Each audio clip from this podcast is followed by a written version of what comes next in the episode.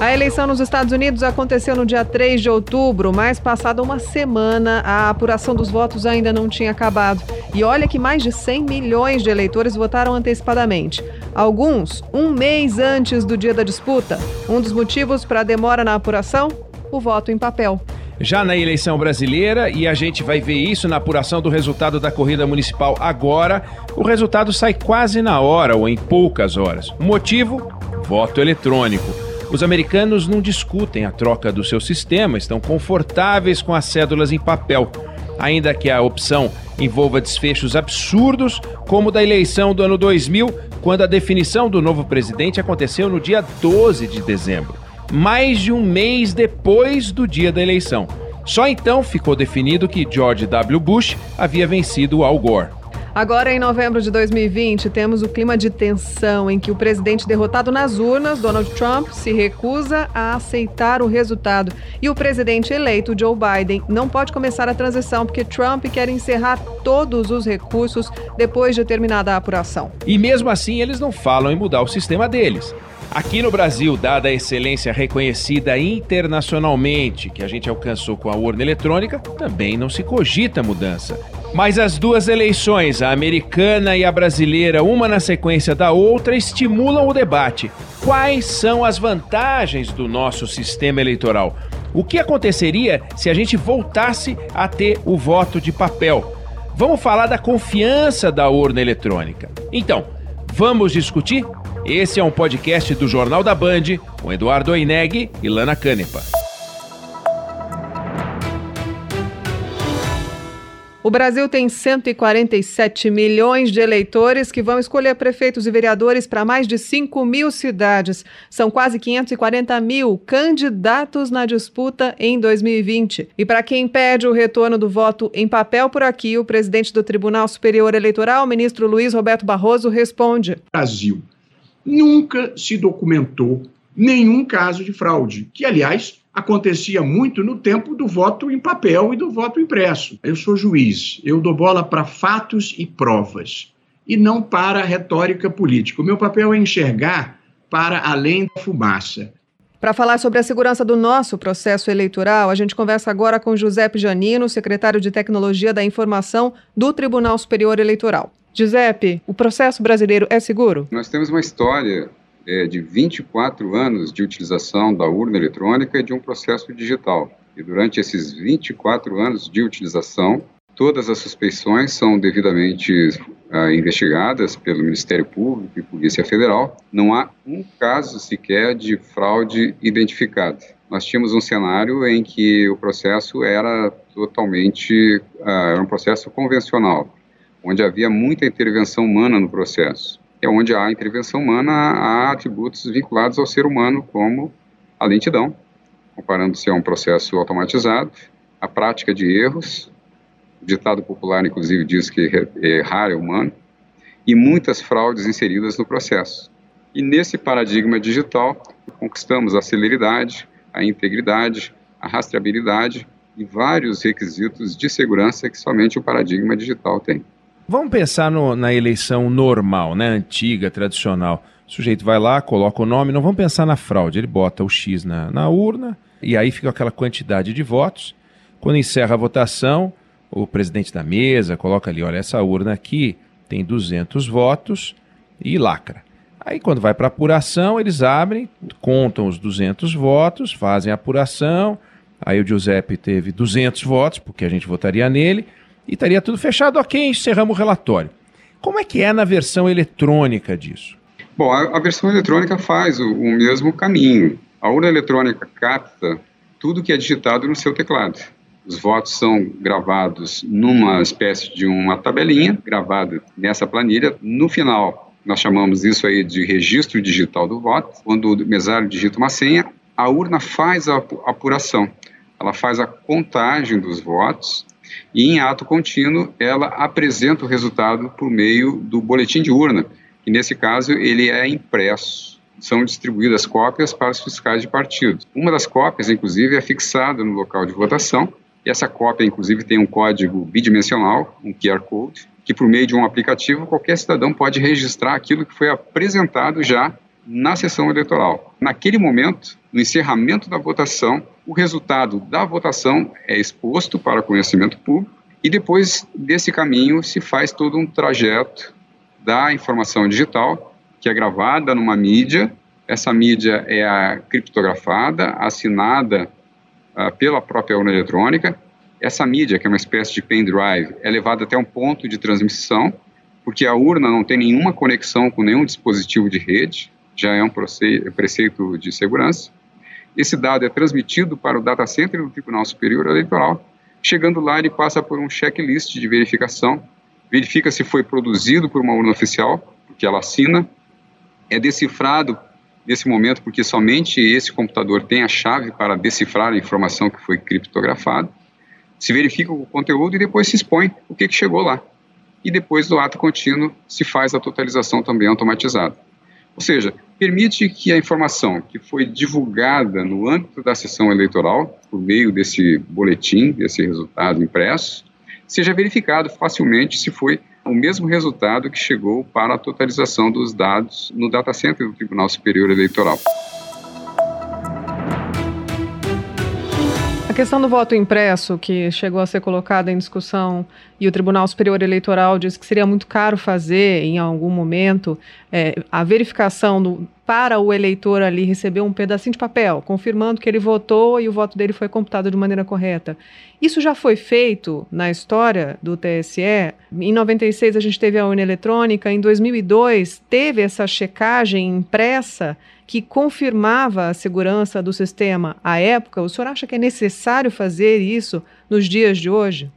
Bom, é, muito bem lembrado, né? Nós já experimentamos duas vezes a impressão do voto. A urna eletrônica, em 1996, já nasceu com a impressão do voto e depois ela foi é, extinguida do processo e foi novamente retomada por meio de uma modificação na Lei 9.504. Nós experimentamos novamente em 2002. Ah, houve, acima de tudo, né, houve uma decisão do Supremo Tribunal Federal com relação à inconstitucionalidade da impressão do voto, por colocar em risco ah, o sigilo do voto e o processo, consequentemente, da não coação. Independentemente disso, nós experimentamos e identificamos dois aspectos bastante preocupantes. E, inclusive, nós eliminamos a impressão do voto justamente diante dessas experiências. Uma delas é que o dispositivo que imprime o voto é uma impressora, é um dispositivo eletromecânico. E sabe-se cientificamente que um dispositivo eletromecânico falha muito mais que um dispositivo exclusivamente eletrônico, que é o caso da urna eletrônica. Submetido à nossa logística, em que a urna viaja milhares e milhares de quilômetros até chegar a uma aldeia indígena, por exemplo, passando por variação de temperatura, umidade, salinidade, poeira, recebendo muito impacto, inclusive, quando chegava nos locais de votação, a impressora falhava muito mais, ou seja, um mecanismo que audita falha mais do que o auditado, se torna não confiável. Esse é um aspecto. O outro mais preocupante é que a impressão do voto, né, uma vez que se materializa a informação para fazer a conferência posterior no papel, ela traz de volta aquilo que nós abandonamos no passado, que era justamente a intervenção do homem no processo. Se imprimiu o voto, alguém vai ter que colocar aquele voto em cima da mesa e vai ter que manipulá-lo. Ou seja, nós estamos trazendo de volta aquelas mesas apuradoras, onde haviam várias possibilidades de fraudes e a interpretação daquilo que estava escrito numa cédula, por exemplo, se escrevia na cédula, poderia ser interpretada subjetivamente por quem estava lendo. Então ele, ah, estou interpretando aqui que isso aqui é o número tal e virava aquele número. A cédula em branco, por exemplo, ela poderia ser facilmente uh, se preenchida na, naquele momento ou em outros momentos, se colocar ali, era uma cédula em branco, se colocava algum número.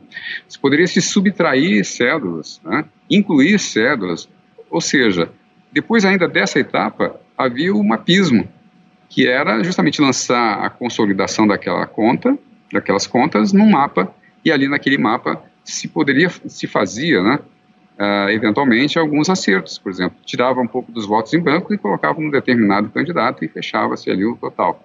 Ou seja, havia muitas fraudes inseridas, havia muita lentidão. Por que então, se o sistema brasileiro é tão maravilhoso, tão seguro, tecnologicamente tão avançado, por que o mundo não copia o Brasil? O Brasil é referência mundial em termos de eleições informatizadas. Eu, pessoalmente, já recebi mais de 70 delegações de países estrangeiros que vêm ao Brasil, que vêm ao Tribunal Superior Eleitoral conhecer a nossa solução. A gente ouve, no entanto, algumas acusações, a mais frequente é do presidente da República, que voltou a falar disso esta semana, como já falou outras vezes. Toda eleição, no entanto, a gente vê gente é, colocando nas redes sociais: olha, eu votei no candidato A, apareceu a imagem do candidato B, olha, a urna tal estava mexida e tal. Como é que vocês lidam com essas fake news e o que vocês podem falar para tranquilizar absolutamente de que acusações desse tipo são totalmente infundadas? Todas as suspeições que são levantadas, devidamente formalizadas, são investigadas por instituições independentes, como o Ministério Público e Polícia Federal. E até hoje, conforme afirmei aqui nessa nossa conversa, não há um caso só de fraude identificado em toda essa história de 24 anos de uso da urna eletrônica. Existe também, por outro lado, uma onda que nós estamos vivendo de desinformação, tentando desqualificar o processo eleitoral brasileiro. E apesar de toda essa onda né, de, de tentativa de desinformação, nós apresentamos um resultado íntegro, célere e eh, submetido a várias investigações e auditorias. Aí também houve muitos casos ah, de erro do próprio eleitor, que na sequência da votação dos cargos estava se equivocando, achando que estava votando para um cargo, né? Estava votando para outro. E a urna eletrônica, evidentemente, ela vai, dar, vai dizer ali que é um voto nulo, ou até mesmo trazer um outro candidato conhecida com aquele voto que está sendo dado. Tá ótimo. Giuseppe Janino conversou com a gente, ele é secretário de Tecnologia da Informação do Tribunal Superior Eleitoral. Eu agradeço muito pela entrevista. Muito obrigado, estamos à disposição. É importante deixar claro que americanos e brasileiros realizam atos cívicos distintos quando vão às urnas. As diferenças são evidentes. Começa aqui. Como a gente sabe, a eleição brasileira é direta, ganha o candidato que tiver mais voto popular. E lá a eleição é indireta. Os eleitores escolhem os delegados e fica com todos os delegados de um estado o candidato que alcançar maior votação popular. Mas não para por aí. Só esse ano, além de votos para presidente, senado e deputados, os eleitores americanos foram chamados a opinar em plebiscitos. Vários estados fizeram. Ao todo, foram 120 plebiscitos diferentes, ou seja, o voto americano é mais complicado do que o nosso. Aqui, a cada dois anos, tem eleição apenas para escolher os representantes do executivo e do legislativo. Nada mais. Mas a gente faz isso num dos sistemas de votação mais avançados do mundo, tanto para captar, armazenar, quanto para apurar os votos. É um mecanismo que garante segurança, agilidade e transparência aos resultados das eleições. O que temos em comum com os americanos? Políticos que lançam desconfiança, acusações sem prova para questionar a validade do processo democrático. E você sabe quem é o maior espalhador de fake news por aqui, não? Não temos um sistema sólido de, de, de votação no Brasil? Que é passivo de fraude, sim? Que tudo pode mudar no futuro com fraude? Como a gente ouviu do secretário do Tribunal Superior Eleitoral, o voto eletrônico vem combater um risco à democracia, que são as fraudes eleitorais. Fraudes que, lamentavelmente, fazem parte da nossa história. Bom, sobre esse assunto, vamos conversar agora com o professor da Universidade de São Paulo, especialista em História do Brasil Republicano, Marcos Francisco Napolitano de Eugênio. Queria começar eh, discutindo o voto lá atrás na história brasileira, quando ele não é que ele tinha indícios de fraude, ele era uma fraude. Conta para nós, para quem não conhece, está acostumado com a urna eletrônica. Bom, é, em relação ao, ao, voto no Brasil, o voto eu acho que ele tem que ser pensado, eu acho, a, a, para além do período republicano. Né? A questão da fraude eleitoral, ela vem é, ainda da época do Império, é, para aqueles que acham que o Império, na, na, época do Império não havia fraude, é um lei do engano, a historiografia tem mostrado que a, a fraude inclusive preocupava as autoridades né, do país. As eleições de 1842, por exemplo, ficaram conhecidas como eleições do cacete, né, para vocês terem uma ideia. Né? A combinação de violência e fraude, portanto, sempre foi muito comum. Agora, uh, durante a, a, Primeira República, sem dúvida, uh, a fraude se tornou, vamos dizer assim, estrutural e estruturante né, para a vida política. Com o crescimento da importância desses chefes locais, né, dos chamados coronéis, né, para não só para o alistamento eleitoral, mas pro, pra, também para a organização e para o resultado dos pleitos. Né? E algumas regras eleitorais agravavam essa fraude, como, por exemplo, o voto a descoberto, que era uma, uma opção, entre aspas, né, do, do eleitor. Né? É, o, em princípio, o voto seria secreto, mas o eleitor poderia é, requerer o voto a descoberto. É claro que nas situações, muitas vezes, é, de pressão né, que, que ocorriam nos municípios, chamado voto de cabresto, uh, os eleitores não tinham muita opção, eles, uh, o voto acabava sendo descoberto e ponto. Né? É, e outra, outra, outro momento da fraude era exatamente na, na lavração das atas. Né? As, as atas, mesmo durante o Império, ocorre um grande debate na década de 1880, 1870 sobre a questão da moralização do voto e justamente em 1881 com a lei Saraiva se se proíbe, né, praticamente se, se dificulta, não chega a se proibir, mas se dificulta o voto do analfabeto com o argumento de que ele melhoraria a qualidade dos pleitos e um dos deputados inclusive fala, bom, mas o problema do, do, da, da, da, fraude, da qualidade dos pleitos é a fraude nas atas e até onde eu sei os analfabetos não escrevem as atas. Professor Marcos, quando que a gente pode dizer na história do Brasil que o voto começou a fazer a diferença? No final do século XIX, começo do século XX, uh, e sobretudo no pós-guerra, né, no pós-segunda guerra, a, a, a, ideia do voto como essencial para a democracia plena, ela se consolida. E aí eu acho que o voto, sobretudo, uh, vamos dizer assim, o chamado sufrágio universal, começa a fazer diferença. Né? No Brasil, é, eu acho que o voto começa a fazer diferença, efetivamente, para dar uma resposta bem, bem direta, assim, na, na, na, República de 46. Aí, efetivamente, há uma ampliação do corpo eleitoral da nação, né, com a inclusão, sobretudo, de muitos, uh, muitos membros do, da classe operária, dos trabalhadores urbanos, sobretudo. O voto feminino, exatamente, é nesse momento que ele se consolida. E, é, efetivamente, aí, uh, o voto popular começa a fazer diferença. E também vale dizer que é um momento em que se supera a fraude eleitoral. A fraude eleitoral passa a não ser mais significativa para definição dos eleitos, sobretudo no nível nacional, né? sobretudo o Poder Executivo Nacional, na, na, nas câmaras, é, na, enfim, na Câmara dos Deputados e, e, e Senado. Para vocês terem uma ideia, na Primeira República, logo depois da Lei Saraiva, em 1881, no final do Império, né, que, que, reduz muito o corpo eleitoral da nação, de 10% da população que votava, passamos para 0,8%, para vocês terem uma ideia, na eleição de 1886, a Primeira República não vai mudar significativamente esse, esse quadro de restrição eleitoral. A última eleição da República, né, votaram apenas, na última eleição da República, 1930, votaram apenas 5,8% da população. Então, a diferença passa a ser em 1945, quando mesmo votando apenas 15% da população brasileira, né, uh, já começa a haver um voto popular mais, mais importante. Né? O que até o episódio do, do, do chamado voto dos marmiteiros, né, que acabou queimando, é, tirando muito do fôlego da candidatura do, do, a presidente do, do brigadeiro Eduardo Gomes, em 1945, é, acaba sendo um exemplo dessa importância do voto popular. Né? Agora, quando a gente pega a eleição de, vou pegar um exemplo, 1894, que é a primeira eleição para um presidente uh, na, na, República. O Prudente de Moraes, ele teve quase todos os votos, né? Um negócio espantoso.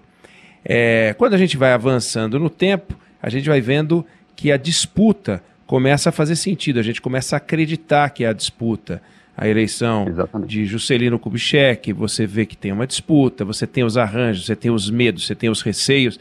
E, no entanto, lá atrás era tudo resultado de um, de um grande arranjo. Esse amadurecimento uh, político brasileiro e o voto, eles vão mudando em paralelo. Uma coisa é o amadurecimento da sociedade, participação da mulher, o voto, a inclusão, e na outra ponta, também a, a, a solidez do, do, processo eleitoral. Como é que você compara essas duas coisas, a, o amadurecimento das relações democráticas e também a integridade da votação? É, isso é, é, é bastante importante, quer dizer, é o ideal das democracias plenas e modernas, né? que a, a participação cidadã e o amadurecimento é, do processo eleitoral e a fidelidade do processo eleitoral sejam absolutamente é, congruentes. É, nem sempre foi assim, não só no Brasil, né? No Brasil talvez seja um caso bastante né, que nos, nos, toca mais, mas não, nem sempre foi assim.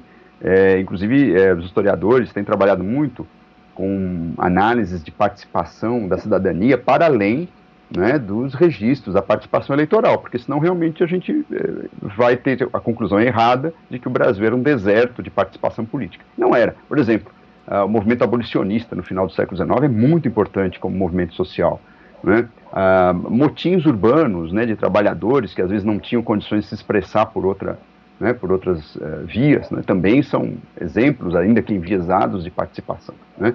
Movimentos eh, sindicais são muito importantes. Então, o que a gente tem na, na República de 46 é um, uma certa convergência de movimentos de massa e de expectativa e participação eleitoral. O amadurecimento do processo, como você disse, é muito importante.